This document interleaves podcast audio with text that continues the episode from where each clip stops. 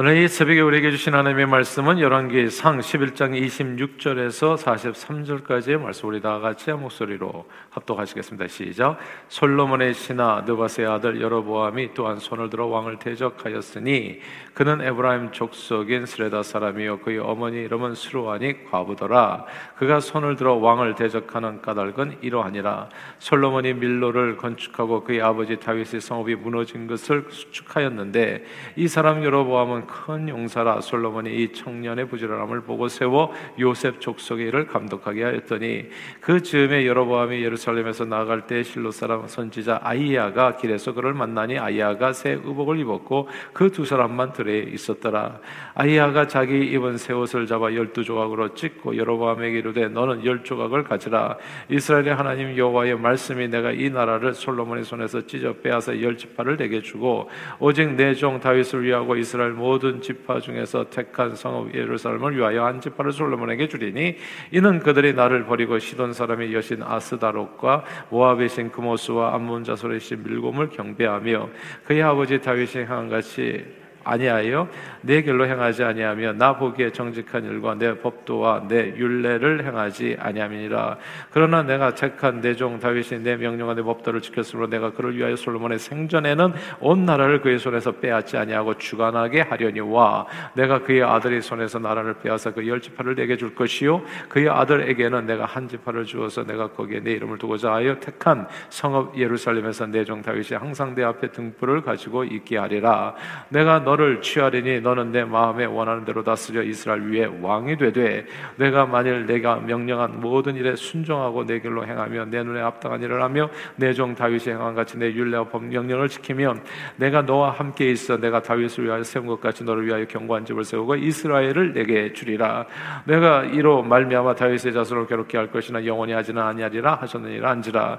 이러므로 솔로몬이 여로보암을 죽이려 하며 여로보암이 일어나 애굽으로 도망하여 애굽 왕 시사에게 이르러 솔로몬이 죽기까지 애굽에 있으니라. 솔로몬의 남은 사적과 그의 행한 모든 일과 그의 지혜는 솔로몬의 실록에 기록되지 아니하였느냐? 솔로몬이 예루살렘에서 온 이스라엘을 다스린 날수가 40년이라.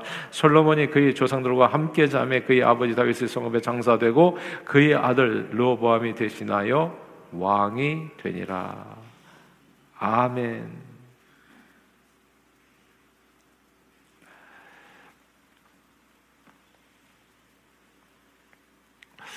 현재 한국은 한국 전쟁이 끝난 1953년부터 지금까지 70년째인가요? 아, 남한과 북한으로 갈려 분단 조국으로 살아가고 있습니다. 한국 전쟁이 끝난 지 얼마 안 돼요. 이산 가족들이 슬픔과 아픔에 생생하게 남아 있었던 시절, 그러니까 50년대, 60년대, 70년대까지 아, 우리는 간절한 염원을 담아서 기도하듯이 이제 통일에 관한 노래를 부르곤 했었습니다.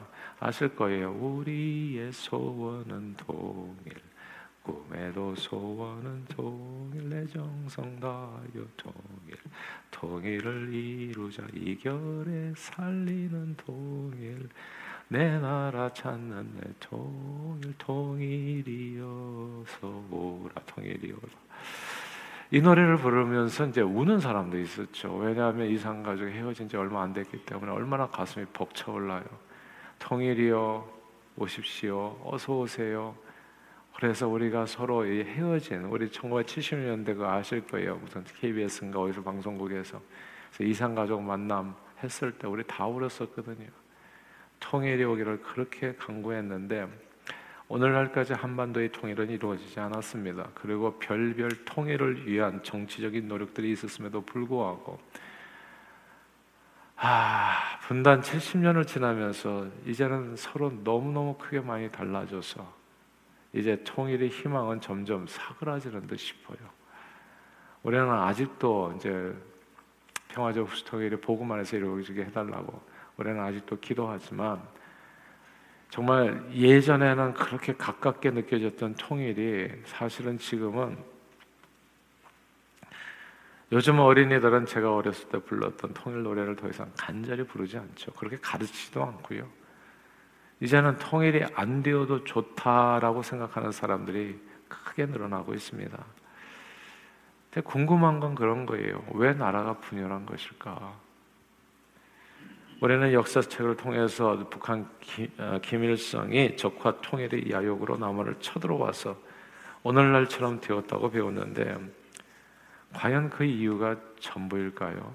이념 전쟁, 공산주의, 민주주의 뭐 이딴 걸로 우리가 이렇게 싸우고 그리고 나라가 갈라져 가지고 지금까지 이르게 된 건가요? 도대체 무엇이 우리나라를 동족 상잔의 비극을 겪게 하면서 마치 형제 자매가 가족이 서로 철천지 원수처럼 총칼을 맞대고 남북으로 갈라지게 했을까? 정말 진짜 이유는 뭐냐? 그냥 사람들이 얘기하는 수없이 많은 이유들이 있는데 그거 말고 정말 오늘날까지 통일이여 오라 소원하는데 안 오는 그 진짜 이유는 뭔가? 이제 이런 거거든요. 왜 하나님께서는 살아계신 하나님, 정말 능치 못함이 없는 하나님, 홍해도 갈랐다가 합쳐 놓으실 수 있는 그 하나님이 통일을 이루고자 하셨다면 못 이룰 일이 없었을 텐데 왜 오늘날까지도 남북한은 이렇게 갈라져 있어야 되는가? 왜 하나님께서는 남북이 이렇게 갈라지게 하셨는가? 예, 이제 이게 이제 질문이잖아요. 그 남북의 분열을 경험한 나라가 있죠. 이게 이스라엘이 그랬어요.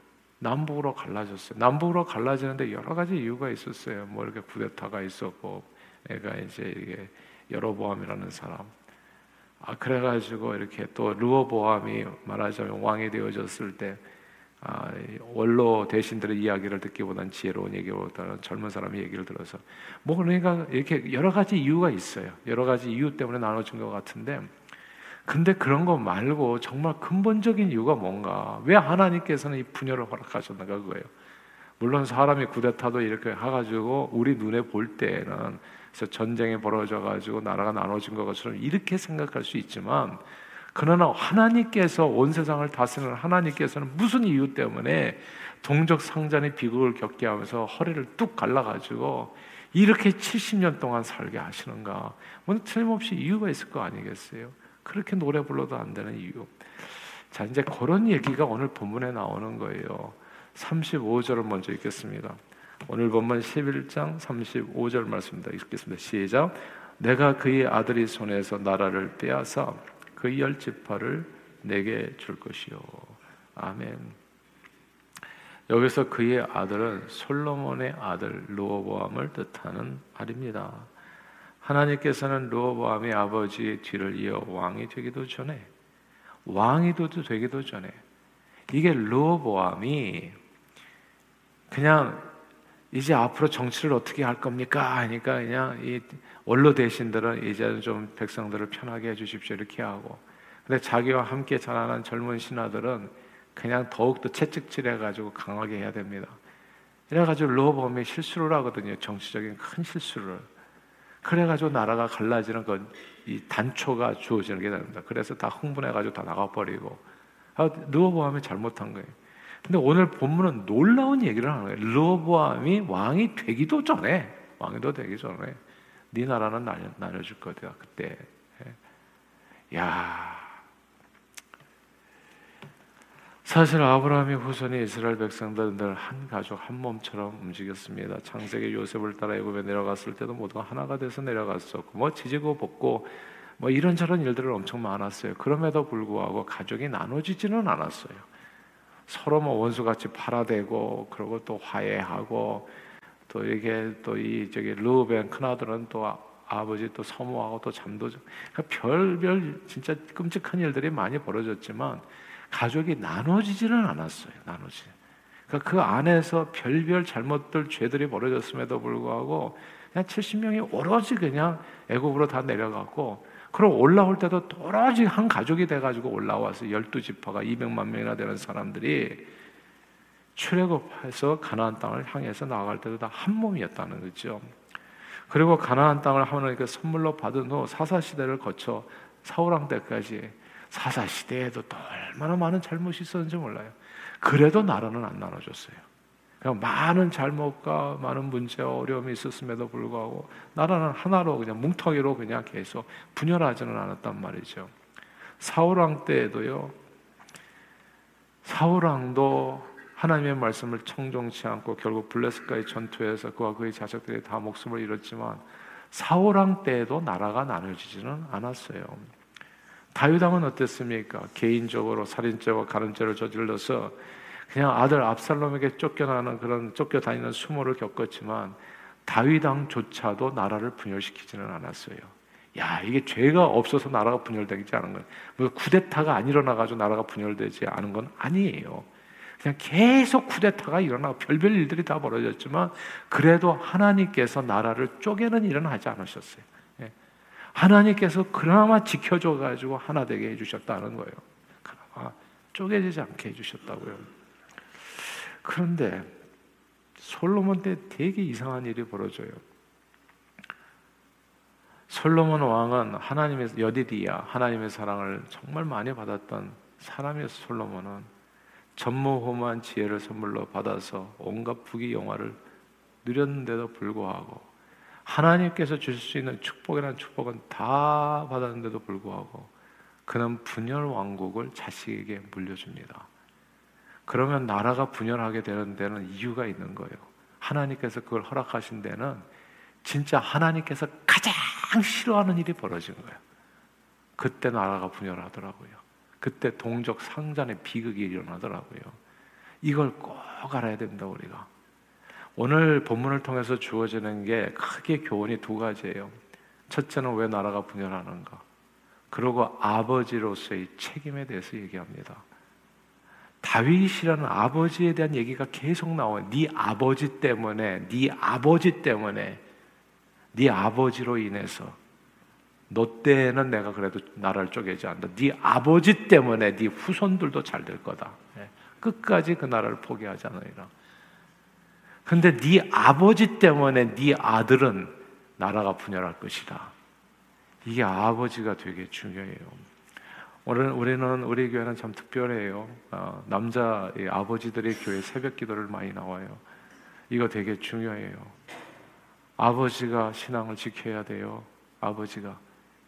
그 아버지로 인해서 지금 이 자리에 여러분의 자녀는 없다고 할지라도 그 자식이 먹고 살 겁니다. 근데 자식들이 꼭 알아야 되는 것은 정말 이 아버지 그 신앙 때문에 내가 오늘날 이렇게 이 정도로 밥 먹고 산다는 것을 꼭 기억해야 되고 그리고 그 신앙을 이어가는 게 중요해요. 근데 아버지 때문에 이렇게 되는데 솔로몬은 아버지의 신앙을 잊어버렸어. 예. 아버지가 어떻게 신앙생활을 했는지 하나님 앞에 어떻게 기도했는지 얼마나 많은 시편을 쓰면서 하나님 앞에 나 여호와는 나의 목자시니 내게 부족함이 없도다. 시냇가에 심은 아니 시절을 쫓아 하나님께서 나를 푸른 초장과 쉴만한 물가로 누이시고 진짜 원수의 목전에서 내게 상을 베푸시고 사망의 음침한 골짜기를 걸을 때에도 주의 지팡이와 막대가 나를 안위하셔서 여호와의 집에 영원히 거하게 하는 다윗 왕의 그 수많은 시편을 보면서 이게 가만 보면 시편에 솔로몬이 지은 시편이 별로 없어요.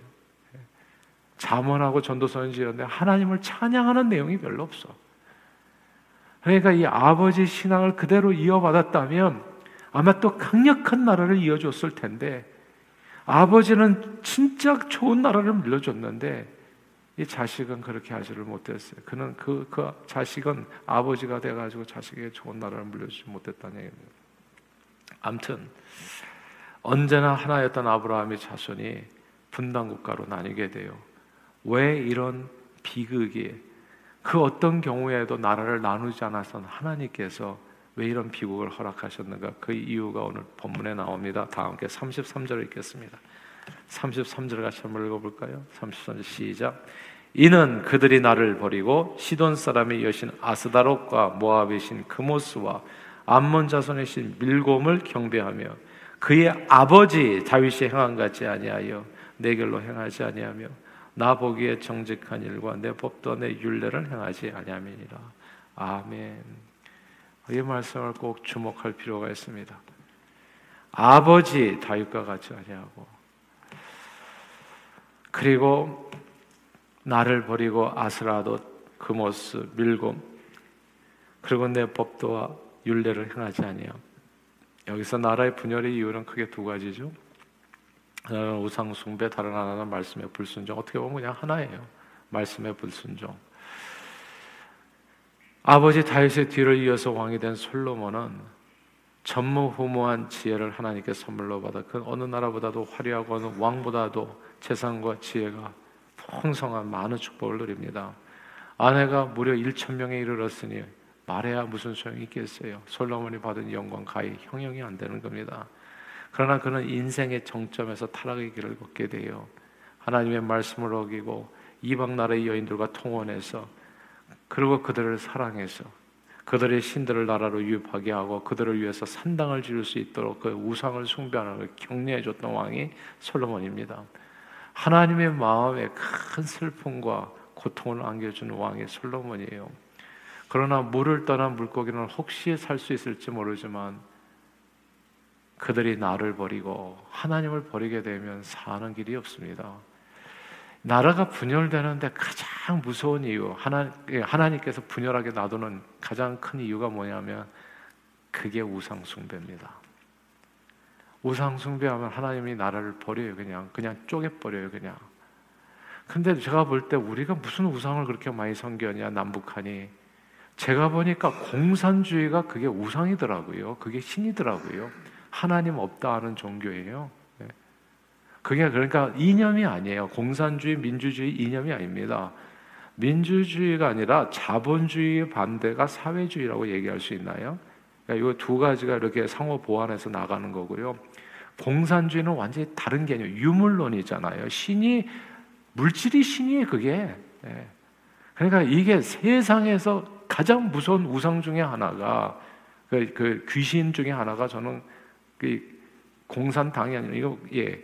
그 공산 사상입니다, 그게. 그게 우상이더라고요, 보니까. 그러니까 미신을 믿으면 그러니까 그 악한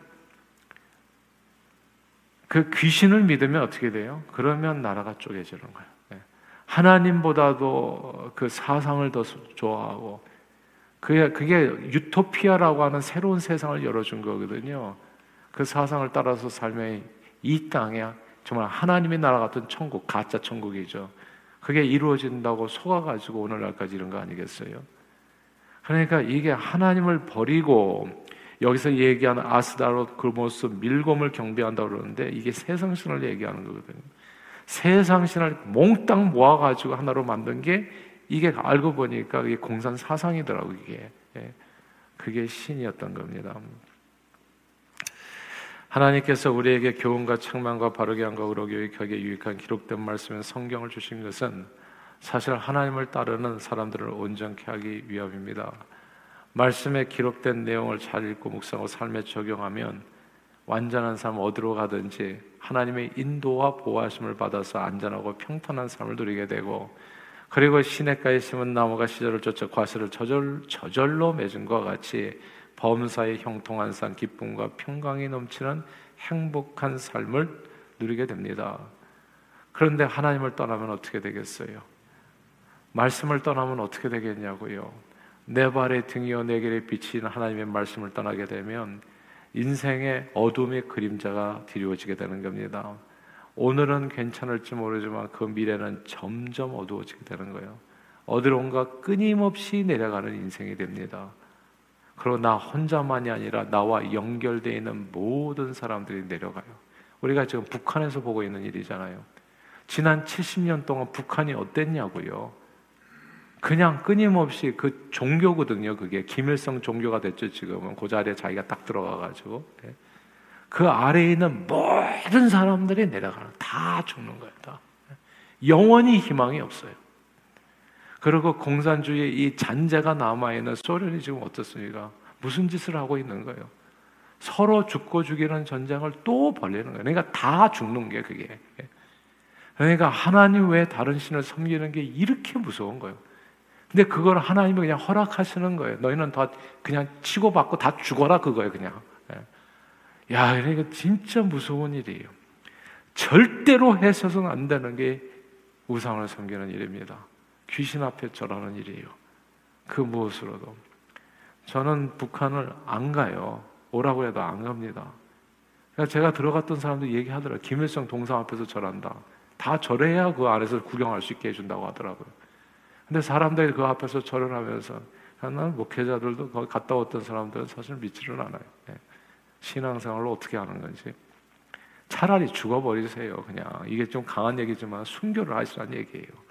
절하지 말고 그런 각오가 없는 사람이 뭐땀시 가가지고 구경을 하냐고요. 도대체.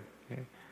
하나다. 그리고 뭐라고 자기 자신을 변명하냐. 예전에 신사 참배할 때처럼. 그리고 또 조상신 섬길 때처럼. 아, 이거는 그냥 공경하는 것이지, 뭐 이렇게 절하는 게 아닙니다. 우상 앞에. 예. 그 말이 좋아요, 다. 우상 앞에 절을 하고 이방신을 섬기면 길이 없습니다. 그 순간부터 인간관계가 깨지게 돼요. 가족이 나뉘게 되고 형제가 나뉘게 되고 하나 되지 않아요. 그 뭐 살인죄, 가는죄까지도 나라가 분열할 죄가 아니더라고요. 그게. 예. 근데 하나님을 버리게 되고 우상 앞에 절을 하게 되면 그러면 나눠지게 되더라고요. 그리고 가장 큰 불행을 겪게 됩니다.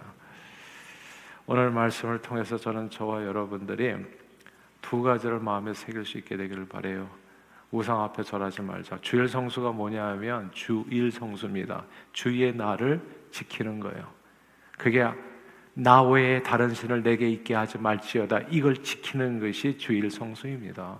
11조가 뭔 줄 아세요?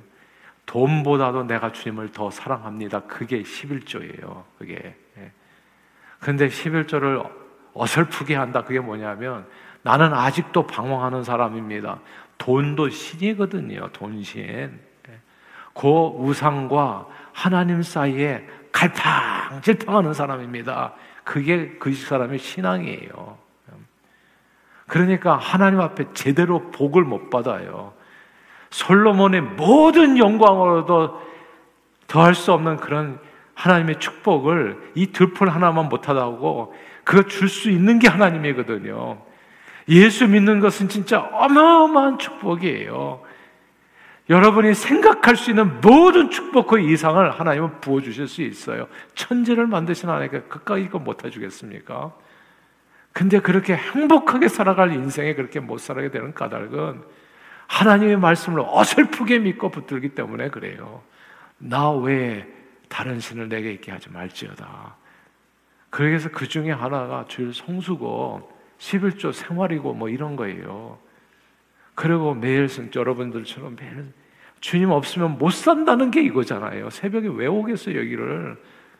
나는 주님 없으면 하루도 숨 쉬고 사는 내 인생은 의미가 없습니다. 그것 때문에 새벽에 드라이브에서 교회까지 와서 우리가 기도하는 거잖아요.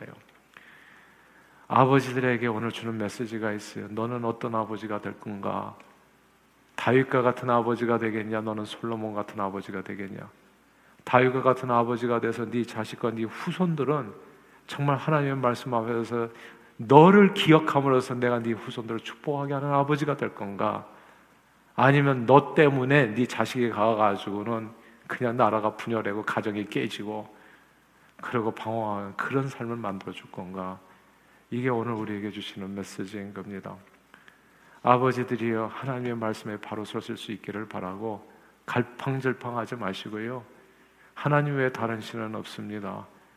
예수만이 구원자인 겁니다. 그래서 모든 우상을 다 버리시고 주님만을 섬기십시오.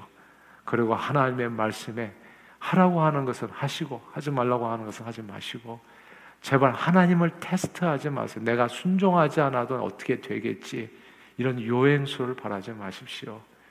하나님께서는 무엇으로 심든지 거두게 하십니다. 너희가 나를 안어하면 나도 너희를 안어해 주리라. 근데 너희가 나를 이 많은 사람 앞에서 시인하지 않으면 나도 너를 천군과 천사 앞에서 시인하지 않으리라. 주님의 말씀은 진짜 그렇게 분명할 수 없이 우리에게 확실하게 주어진 하나님의 말씀, 생명의 말씀입니다. 그래서 늘 하나님의 말씀을 마음에 새기시고 그리고 모든 우상은 다 버리시고 온전한 마음으로 순전하게 다윗과 같이 하나님을 섬겨 여러분 자신이 복을 받고 여러분 자녀들이 여러분의 후손이 자손 천대까지 하나님 주시는 축복을 누리시는 저와 여러분들이 다 되시기를 주 이름으로 축원합니다. 기도하겠습니다. 하나님 아버지 오늘 말씀을 통해서 두 가지를 봅니다. 정말 그 어떤 죄에도 나라는 분열하지 않았는데 우상 숭배하는 순간 그냥 끝장나 버렸습니다. 그리고 그 후손의 어두운 그림자가 드리워졌고 결국은 이 나라는 남과 북은 다 사라집니다. 이렇게 무서운 죄가 우상 숭배입니다. 그래서 주일 성수를 하라는 거고 목숨 걸고 하라는 거고 그래서 11조 생활을 하라는 거고 그것이 나로 하여금 하나님 앞에 평탄케 하고 내 삶을 끝까지 지켜줄 하나님 앞에서의 나의 신앙이기 때문에 하나님이여 우리가 교회만 왔다 갔다 하는 사람이 되지 않게 해주시고 하나님의 말씀을 마음에 새겨서 말씀에 따라 살게 도와주시어서 말씀 가운데 담겨져 있는 모든 축복의 약속들을 우리 삶 가운데 다 이루고 평생에 사는 날 동안에 하나님을 영화롭게 하며 우리가 이 땅에서 살다가 눈을 감게 되더라도 우리 후손들이 하나님 오늘 이 아침에 우리가 주님 앞에 나와서 기도한 이 기도를 기억해 주셔서 우리 자녀들을 그리고 우리 후손들을 이민자의 땅에서 아버지 하나님 지켜주시고 보호해 주옵소서. 예수 그리스도 이름으로 간절히 기도하옵나이다. 아멘.